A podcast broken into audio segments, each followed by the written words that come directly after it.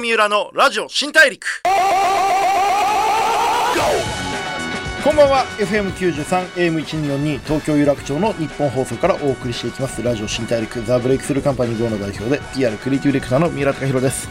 あのー、ちょっと感謝がありましてですね。あの先日ありました、えー、6月30日かな「オールナイトニッポンゴールド」えー、三浦貴弘の会こちらがですねあの聞いてくださった方もたくさんいらっしゃると思うんですけれども同時間帯聴取率1位を達成いたしました。ありがとうございます。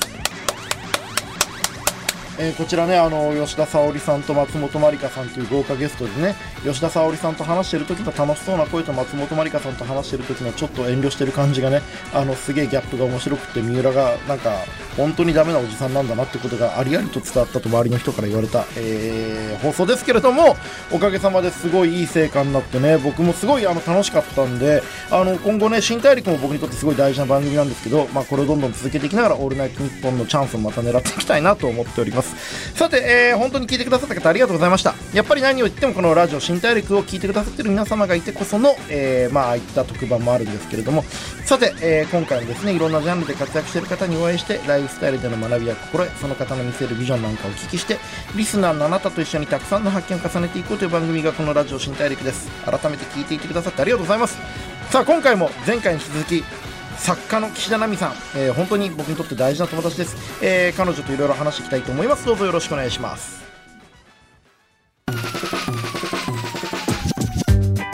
ブレイクスルー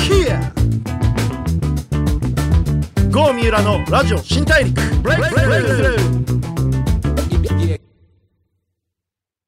ザ・ブレイクスルーカンパニー GO の三浦貴弘がお送りしていきます。ラジオ新大陸。今回お話を伺うのは前回に引き続き作家の岸田奈美さんです。よろしくお願いします。お願いします。まあ、あのね、前回と同じ導入で恐縮ですけど、まあ割と仲がいいお友達っていうことですけれども、どうなの友達の番組に出るって？仲が良くない友達っているんですかね？悪かったよ言葉 いるかいるないるいるでもいるよいるいるあのー、思い浮かんだね今友達だけど、うんちょっと緊張する相手とかいるいるあの2日は入れるけど、うん、3日は入れないなっていうやつそう。でも わかる私は愛するっていうことをねあの、うん、人に寄り添って24時間愛するんじゃなくて愛する距離を探るっていうことを言ってるのでそういう意味で言うとたまにこうやってラジオに呼んでくださるぐらいが三浦さんとは愛しい関係なのかなちょうどいいかなっていうね。まあ一緒に住むわけにいかないですけどね、えー、まあでも愛するっていうのはそうですね。一方通行の定常的な距離の行為ではなくて、はい、常に距離を調整し続けることであるっていう。そうですそうです。ね岸田さんの作品にもそういうこと書かれてましたけどまあその通りだと思います僕も、はい、家族でさえそうだよね。そうです。はい岸田さん簡単にご紹介させてください、はい、岸田さんはですね兵庫県神戸市出身関西学院大学在学中に 株式会社未来路の創業メンバーとして加入創業メンバーとして加入っておかしいか。未来路の創業メンバーになりました。よくよくあまあですか、うん、えー、10年にわたり広報部長を務めた後に作家として独立。世界経済フォーラム AKA ダボス会議が任命する若きリーダーたちで構成された組織グローバルシェイパーズに選出されています。さらにフォーブス30アンダー30ジャパン2020も受賞されているわけですけれどもすごい方ですよね。もう言われる。選ばれ選んでくださった方がすごいですね。勇敢だよね、うん、勇敢。だって 作家でまずこんないないし、てか作家もなんかよよくある作家って感じでもなくてネットから急に出てきた人なので。でもその今まさにちょっとその話から聞きたいんですけど、はい、ネットから出てきた作家っていうふうにおっしゃってて、はい、まあ前回もその話しましたけど、うん、あの岸田さんにとって、はい。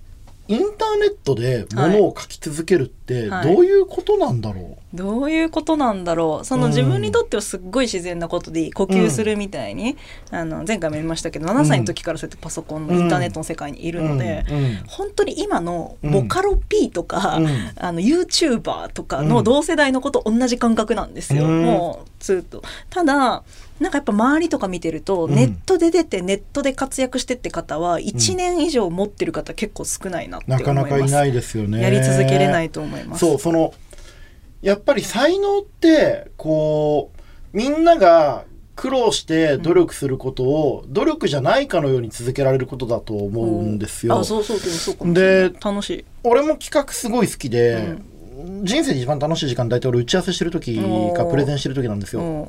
でもダリーなっていう時やっぱあるわけ俺、正直。岸田さんって、はい、今日は書けない今日は書きたくないっていう時ないわけじゃないでしょ。あるあるある。そういう時もあるよね、はい。それどうやって乗り越えるんですか？書かない。あもうそこは一旦ね。そうトドのように寝る、うんうんうん。まあトドのようにはちょっと俺も似たようなとこあるけど、うんその自分でやらないを選べるっていうのも強みかもしれないね。全然だからうん。そうです。だからでもやっぱそれはフリーランスのいいところでもあり悪いところでもあって、うん。えっとまあ、一つはその自分で決めれるんですよ。だけど 一方でその仕事を自分で調整していかないといけないので、うん。うんこれ断ったら仕事なくなっちゃうんじゃないかとかっていう恐怖とか、うん。あとはその出版社さんとかとあの、ん。そのなんだろう芸能事務所みたいなところでがっつり守ってもらってやるのって、あのねすごい番組とか、うん。ほ雑誌に来た、うん。あの感想をある程度選別してから渡してくれるんですよ。うん。だけどツイッターとかめっちゃやってるとツイッターってもういろんなこと言われるから、うん。なんかちょっと気に入らないことがあったらもうすぐ刺しに来られたりとかするので、うん。うん。そういうのにずっとこう耐えていくっていうのは、なんかやっぱしんどいなって、うん。私は初めてもう2ヶ月の時に思ったので、うん。もう事務所に入ったんですけど、ね佐そうそうそう。そうそれがなかったらかなりきつかったと思います。それ本当その通りだと思ってて、はい。あのーツイッターとかってこう肩ぶつかった瞬間振り向いた時に「何ですか?」とか「やめてください」とか「舌打ちする」とかを飛び越えて、肩ぶつかった瞬間振り向きざまに殴ってくるみたいなすごい過激な会ったことないのによくそんなこと言うねみたいなの、はい。結構来るもんね。そうですね、うん。まあ、でもそれも結局その人たちはそう言わないと自分を救えないというか、うん。なんかがあるんですよ多分、うん。私の文章に何かを重ねてここで戦わないと大事な何かが折れてしまうっていう、その方の人生の中でね。騎士として向かってこられてるので、うん。もうそれはもう言い返しても仕方がないので、うん。本当にそうなんですけど、うん。だからうまくやっぱそういうのと距離をと本当私うん。距離が一番大事だと思うんですけど、うん。取るのをまあうまくやってこれたからまあ今2年目っていうのを突入できてますけど、そのまあツイッターではねものすごく人気があるわけだけれども、そのまあ当然ねツイッターのフォロワーの数とはその人のファンの数じゃなく、その人に向けられた銃口の数だっていうね あの名言があるわけですけれども何そういう名言があるんですよ。かいい だから当然ね岸田さんも10万以上の銃口に囲まれて日々暮らしてるわけですけれども、まあ、ちょいちょい砲撃受けるじゃんバン、はいバンってくるじゃん、ああいうのに対してはいどういうはい向き合い方なの？受け流すのか、うん。場合によっては反論するのか。いろんな人いるじゃん。もう辛くなってやめちゃう人もいれば、はいはいはい。ひたすらブロックしまくる人もいれば、はい。人によってはもう片っ端から開示請求するみたいなストロングスタイルの人もいる。中で、岸田さんってそのまさにはい。愛情とは距離感の調整であるっていう通うりすごくうまくやってるイメージがあるんだけど、はい。どうやって自分の心を守りながらこう SNS という、うん。こう人外魔境をうまく生き抜いてるんですか？いや人にこれよると思うんですよ、そのそうやって戦うことが楽な人もいれば、うん。だから自分が一番幸せな方法を取るのがいいと思うんですけど、私は本当にもう全自動祈りウェポンっていう全自動祈りウェポン。はい全部祈りなんですけど、あのなんていうのその自分に向けられてるんですけど、えっと、それを止めようって思った時に、うん。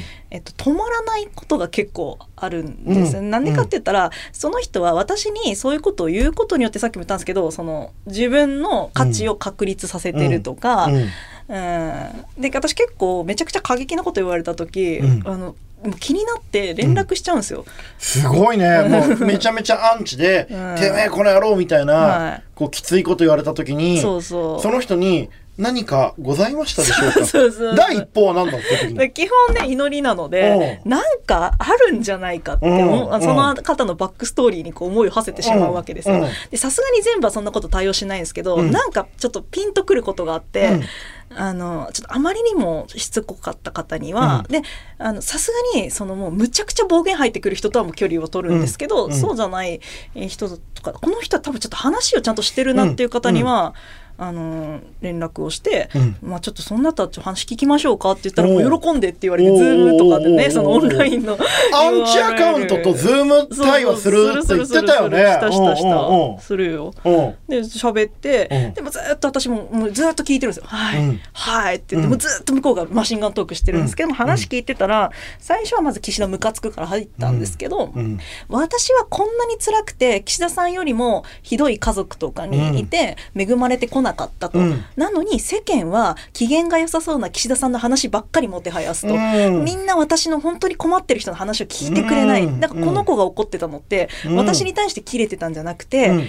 私の話を聞しか聞かない世間に怒ってたんですよ。岸田という、はい象徴の奥にある世間そのものへの怒りがあったんだね。そうそうそうだから、いやまあそっかと全部でも私がもう話聞いた時点で結構落ち着いてて、う聞いてくれて嬉しかったです、みたいなこと言われて、うん。でさすがにその後も会話ずっと続けていくとしんどいので、もうそれ私は一旦終わりにするんで、うん。もう連絡来ても基本的にはもう返せないですっていうふうにするんですけど、まあ、そういうバックボーンを想像できるようになったら結構見方が変わるんですよ。あもう私ではどうしようもない苦しみとか辛さを持ってんだなって思ったらもう君のうん。なんか、の救いになる言葉がどうかこの世にありますようにって祈ってから、私がそれを出せるかは分からないけれども、わかんないけどねっていうナームって言ってブロックするあなたのことは否定しませんって言って、うん。うん。うん。あの否定はしないけれども、はい。すっごく遠くにおお互いいた方がいいかもしれませんねっていうのがブロックだよね。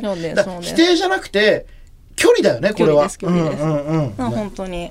あの今もその私コロナのやつでワクチン打ったんですけど、そしたらワクチン打ったって言ったことでもむちゃくちゃツイッターで、素晴らしい記事がありました。僕も読みました。あの、24時間限定でね、公開されてましたけど。そうなんですよ。あの、なんで打つんすかみたいな。うん。でも絶対医者に騙されてるんでやめなさいとかって言われたんですけど、一、人だけなんかすごい気になることを何回も言ってくる人がいて、うん。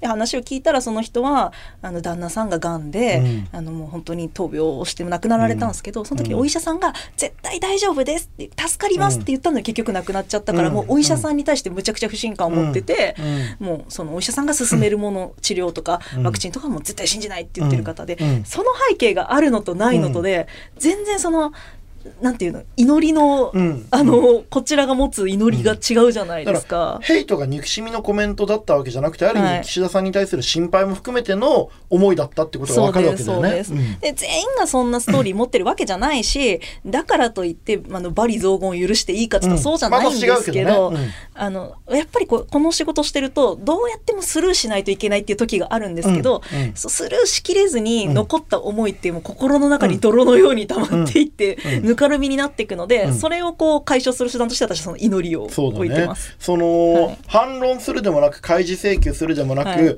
祈ってブロックするっていう。ね、そ のお互いの幸福のための一番の手立てとしてのブロックっていうふうに考えるといいのかもしれないですね。そうですはいなるほど、素晴らしいけど、でもさ、岸田さんさ、ごめんね、さっきから普段岸田岸田って呼んでるから、はいまます今回ね、人前でね、岸田さんって呼ばせてもらいますけどね、あの、岸田さんさ、いる？その補足。まあ一応な。どういうこと？なんか俺私に対する忖度。忖度忖度っていうかなんていうの？ラジオって俺にとって大事なものだよっていうあ大事心のネクタイみたいなねあことですよ。そのラジオに対して大切ならこれカットされてもいいんでちょっと一個聞きたいんですけど、そうラジオ好きっていうところうん。で、すごい。ラジオ好きですよね岸田さん。そうで「オールナイトニッポン」って本当に、もうリスナーの夢なのでチャラそう。チャチャララチャチャラっていうあれにね、うん。あの BGM にさ、うん。もう流したいわけですよ。うん。あれなんか友達喋ってんなって思ったんだよねうん。聞いてね。そうそうそうう。ん。まあ聞いてないかもしれないけど。聞いたって言ったじゃん、うん。うん。聞いてわざわざ手紙を出しましたあーそうです。ありがとうございます。いいリスナーですよ本当に、はい。でもすごいあれラあのもうすごい私も憧れなんですけど「オールナイトニッポン」って本当に誰を倒したら出るはいはいんですか？はいはい、はいラスボスはどこにいるんだっていうね、あのーまあでもラスボスを探してるうちは本当の幸福にはたどり着けないと同じで、はい。あのーやっぱまあ地道に精進していくんですけど、はい。この「ラジオ新大陸」っていう番組自体が別に聴取率がすげえいいってわけじゃないんだけど、日本放送のね、はい新卒の採用のはい最終試験に残ったはい。何人かのうち、はい。ほとんどがはい。新大陸を聞いてたっていう、本当に？そう。あれじゃない？なんかさブログとかにさそのできるだけマイナーな番組を上げた方が本気度が伝わりますみたいなまあまあそれもあるるかもしれない。それもあるかもしれない。できるだけマイナーなって俺と俺の番組関係者全員に謝れ。並びに今まで出てくださったゲストの方々の稲川淳二さんも池田エライエさんも出てんだぞ。まあそれはいいんだけど。エレベーターでさ、あの何？タイムスケジュールみたいなのさはいはいはいはい。見た時にさ、ラジオ新大陸だけちょっと写真載ってねえなって思いながら枠が俺もそちっちゃいんだなれ俺もそれはちょっと気にしてんだよ。でもそのまあ番組として多分、はい。まあ俺のこと話を聞いてくださってる方々、ビジネスが好きだったりとかすごい何かこう前向きに新しいコンテンツ作りたいなと思ってくださる方が聞いてくださってるっていう、はい。視聴率よりも視聴質みたいなさ、質ね。そのどんな人が聞いてくれてるのか結構大事じゃん。そういう部分が評価されたんじゃないかなって思ってますけどね。でも岸田は本当にまあ文章が面白いのは当たり前だけどええ当然話もすごい面白いし何よりなんていうのかな人を傷つけないで人を笑わせることができるっていうあ稀有な才能を持ってるからはい。あと声も割といいよね。いやーありがとうございます。嬉しい。なんでお前急に声がお前ボソッとなるんだよ。私ラジオデビュー日本放送ですよ。あ本当ですか、はいミューコミっていうぜひね日本放送でね岸田奈美さんの番組聞いてみたいなって俺は思ってるよ。毎回出てうん。ディレクターに「めっちゃ良かったです」うん。岸田さんの番組作れるように頑張ります。うん。次来てください。一回も次呼ばれたことなくて。この後寺尾さんも必ず言うでしょうからね。喋りすぎてよ、あの終わってる可能性が結うん構あるそうなんだろうねでもね。でも向いてるっちゃ向いてるその、まあ、ラジオってさ祈りじゃん、うん祈りですそねれラジオって俺も前も「オールナイトニッポンゴールド」でその話したけど、1対うん。N じゃなくて、うん。1対 1×N じゃんこれ、うんうんうん1対1の関係をどれくらい作れるかっていう番組だから、ある意味で言うとそのしこれもね日曜日の12時半だけど、うん。祈りだよね。祈りです、うん、孤独に家で一人で自分が一人なんじゃないかと思ってる人たちに対して、うん。そうじゃないかもしれませんよっていう思いを届けるのがラジオだから、ああいいこと言う、うん、岸田の文章も極めてラジオ的だし、で呼ばれたくてでもさすがに呼ばれないってことは私喋りすぎたんだなと思って、あの練習しようと思って、うん。TikTok でうん。1分だけでうん。自分の話を全部落ち着けてエッセイ喋るっていうのをやったら、うん。うん TikTok だけがバズってしまった。お前相変わらずすごい何やらせても強いな お前は本当にな。ラジオに全く出れないのに属性でどんどんどんどん属性。もうラジオはもう市場を離れた展開で そうそう SNS は属性。属性属性でばかり徳を積んでる。そう徳を積んでるからちょっうんとあの今日拾い上げてもらって本あ当にいやいやいや。感謝しており俺ますもう本当岸田と話してすっげえ楽しいし、はあの多分この後も寺尾さんがいつもと同じように、岸田さんの番組ぜひ作りたいですって言ってくれると思うからでまた属性でね。それが社交辞令で終わらないようにねあの俺もあれですよ。二月に一回くらい寺尾さんにあ。岸田の番組のことを真剣に考えてくれて確ますって。か寿司とか連れてってうん、もらってね、あの、はい。秘書の人に LINE してもらいますよ。ありがとうございます。んありがとうございます。でも、でもさ、ラジオ DJ やりたいっていうのはもちろんあるんだけど、はい。そもそもさ、はい。その会社員だったところからさ、はい。こう、ペン一本、キーボード一枚でさ、はい。独立したわけじゃん。はい。すげえ怖さとかなかった？怖さはなかったですね、うん。あの本当にやろうと思って独立したわけじゃなくて、うん。これなんか一人でもやれるねって思って、うん。行ってでうん。多分これダメで挫折したら誰か拾ってくれるなって思ったんですよ。うーん う。ん。だからあの怖くは全くなくて、うんむしろずっとその会社員やっていて、うん。自分がちょっと認められないかもって思ってる不安の中で会社員やり続けていくって方が怖かったんですよ、どね。どうなるかが全く見えなくて。あのこれすごい今岸田さんがダメになっても誰か助けてくれるだろう誰か拾ってくれるだろうと思えたってこれすごい多分大事なことで、うん。あの岸田さん何年働いた？なんで働いた？会社で。何年？何年？あ何年？えっとね、9年ちょいで約10年くらい働いてるでし10年ょ俺も博報堂っていう大手の広告代理店10年いたんだけど、はい。はい。10年働いて、はい。仕事がなくなって本当にやばい時に助けてくれる人がいなかったらそれはマジでやばいことだから あのそういう人がパッと思いつかない人はまだ独立しない方がいいんですよ。あそうね。本当に助けてくれる人がパッと頭に浮かんで、10年働いてきて助けたり助けられたりしてるはずだから、うん。その関係の網の面の中に自分がいるって思えたらそれは一人でも旅立てるし、うん。それが今えそんなの岸田さんだけだよってもし思ってる人がいたらもしかしたらまだ得が積み足りてない のかもしれないですけどね。あれなんですけど、でもその今独立していろいろ仕事してて、でも結構さそのめっちゃいろんな依頼とかも来るじゃないですか、はい。そので全部受けると大変だし、でも受けないとなんか仕事がなくなるんじゃないかと思って不安だったりするじゃん、はい。その仕事の量のバランスとかってどうやって取ってんの？あもう私はその能力を外注することにしたので、うん。えっと、コルクの皆さんにもう全部頼んでます。なるほどね、はい。さっきさその SNS のライターとかネットの世界で活躍さされてるこうクリエイターの方々ではい。1年以上ものを作り続けてる人ってそんなたくさんいないって言ってましたけど続けられる人とそうじゃない人ってどこが違うんだろう？えっとね、作ってる人もいると思うんですけどあんまうん。表にずっと出続けてる人があんまりいなくて、ああなるほどね、うん。ってなった時にやっぱ全部一人でやっちゃって、うん。誰にも本音で頼れないとか、うん。あの本音を言えないっていう方は、てかもう優しい人ほどどんどんいなくなっていくんですよ結構。うん。もう。岸田は優しいけど腹黒いところもあるもんな。いやそうなんですよ、うんいやいやいやいや。いやいやいや。あのすごい関西人でもシャキッとしない今ツッコミしちゃったけど。ちょっといやシャキッとしねえな今。ぬるっと。っとした、否ね定、してんのかしてないのかも分かんないっていうね。ちょっとよくなかったねうん。今のは、大丈夫大丈夫。そうそうそうですね。うん。うんあのなんだろうな違いは。でもその本当にあの優しくて周りに気を使える人ほど、あの結構潰れてしんどくなってし、いってしまうってじゃあどうして俺はまだ生き残れているんだろうって自分でも思っちゃうよね。それファミリーがいるからなんいや本当その通りなんですよ、僕もこの間の前世を見てもらったんですけど あの前世で僕はあの役者だったんですけど家族、仕事に集中しすぎて家族を犠牲にしちゃったから、情報量が多いぞ。そう。あの今世では家族を大事にしたいが、自分ごときが家族なんて作れるはずもないと思ってるので、疑似家族を作りがちっていうのを職業も何も言わないで名前と生年月日だけで言われたの。占いでもないなそれは。ね。でうちの会社。でも自分の話とか何もしてないで言われたんだでねしかもうち俺の会社のね社前の第一行が「俺たちはファミリーだ」だからもう鳥肌立っちゃって。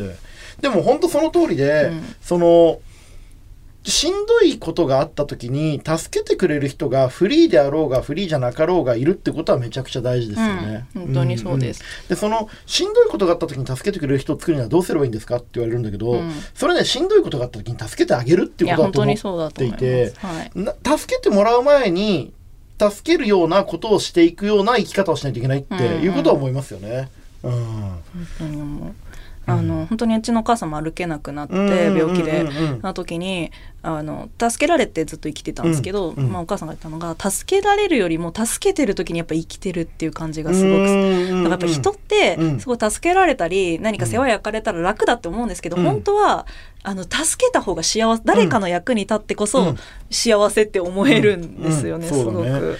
その吉本龍明っていう哲学者が、うん。その自分が何かいいことをしてる時は逆に自分が何か悪いことをしてるくらいの気持ちでいろっていう。さ俺もさそのはい。岸田に寿司をおごってあげたよねみたいなちょっと恩着せがましいこと言って悪かったなと思ったんだけど、そのある意味ご馳走させてもらってるっていうか、はい。こう楽しい時間を作って結果として自分がなんか感情でプラスになってるから、はいそうそう。私は寿司を食べてあげてますから。そうだよね、はい。そう今度寿司また食べていただいてもよろしいでしょうか、うん、陸上寿司でねスシロー行きましょう。私は本当にあの人からご飯をおごられる、なぜかすごいこう、うん。貧しいことして見られてるので。あこの話はでもちょっとラジ製品のいやいや、うん。製品の層みたいな感じでね貧しい雰囲気を出すよね。貧しいわけないんだけどまあでもね。うん。ケチなんですよ普通に。もうもうボルボ買った後お金残ってないってみんな本当に思っているからやそれは残って本当に残ってなかったから。あの瞬間ね。ボルボはね、うん。あの瞬間は残ってなかったけど、でもなんとかなってるので、うん。あのうんうんそれこそ生きていくためのお金はあるんですけど、うんうんうん。なぜかその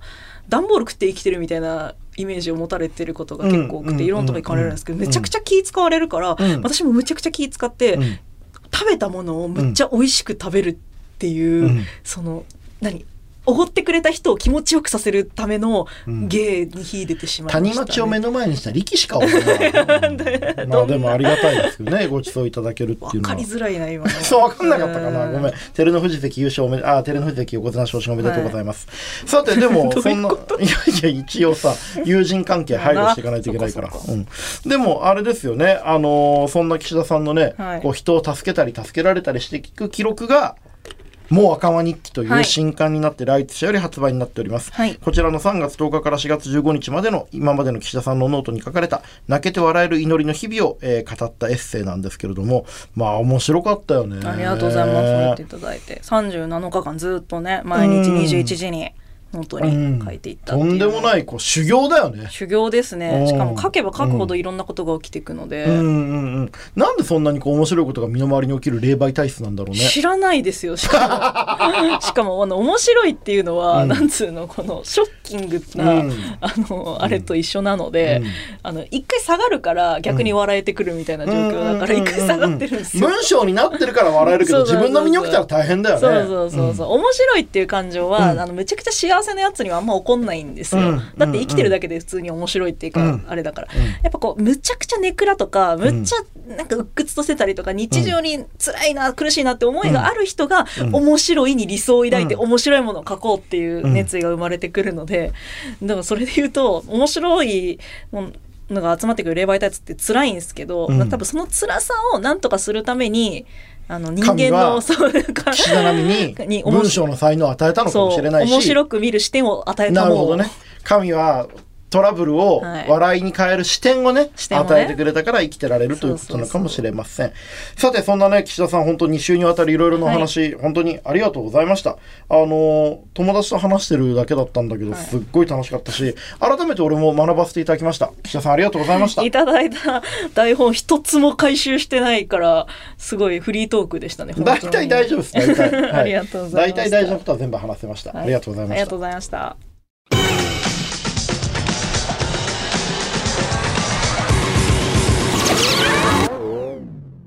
郷三浦のラジオ新大陸。FM93、AM1242 東京有楽町の日本放送からお送りしてきましたラジオ新大陸。作家で、えーお友達の岸田奈美さんをお迎えしてお話を伺ってきましたが皆さんいかがだったでしょうか？あのーやっぱりこうライフイズコンテンツって自分でも言ってるんだけどやっぱり岸田さんのその人生でいろんな嫌なことがあったりしんどかったことがあったとしてもそれをなんか文章とか語りにすることで自分も救われるしそれがコンテンツ世の中に出た時に誰かを救うこともできると。でそれが結果して巡り巡ってお金になって帰ってくるっていうねこうやっぱりこう自分の人生っていうしんどいがもししんどかったとしてもそれを何か自分の武器に変えることは人にはできる。それはまあそれがまあ表現の力だったりユーモアの力だったりすると思うんでもし聞いてる方々ってね辛いことと寂しいこととか悲しいことしんどいことあるかもしれないんだけれども何かそれを武器に変える表現の力コンテンツの力信じてもらえたらいいなってごめんなさいちょっと勝手なね言い方だかもしれないけどそんな風に思ってます、えー岸田さんの新刊「もう赤間日記」もうライフイズコンテンツそのものですよ。あのめちゃめちゃ笑えて泣けてなんだろうなめっちゃしんどい話なのになんか生きてるって素敵だなって思っちゃう、えーやっぱ彼女のね人としての底力を感じる本になってます、えー現在ライツ社より発売中です。ぜひ手に取ってみてください、えー僕の友達の素晴らしい作品です。それでは次回も一緒にたくさんの発見していきましょう。ラジオ新大陸お相手はザ・ブレイクスルーカンパニー GO の三浦貴大でした。岸田奈美さんのラジオ関係者の皆さんよろしくお願いします。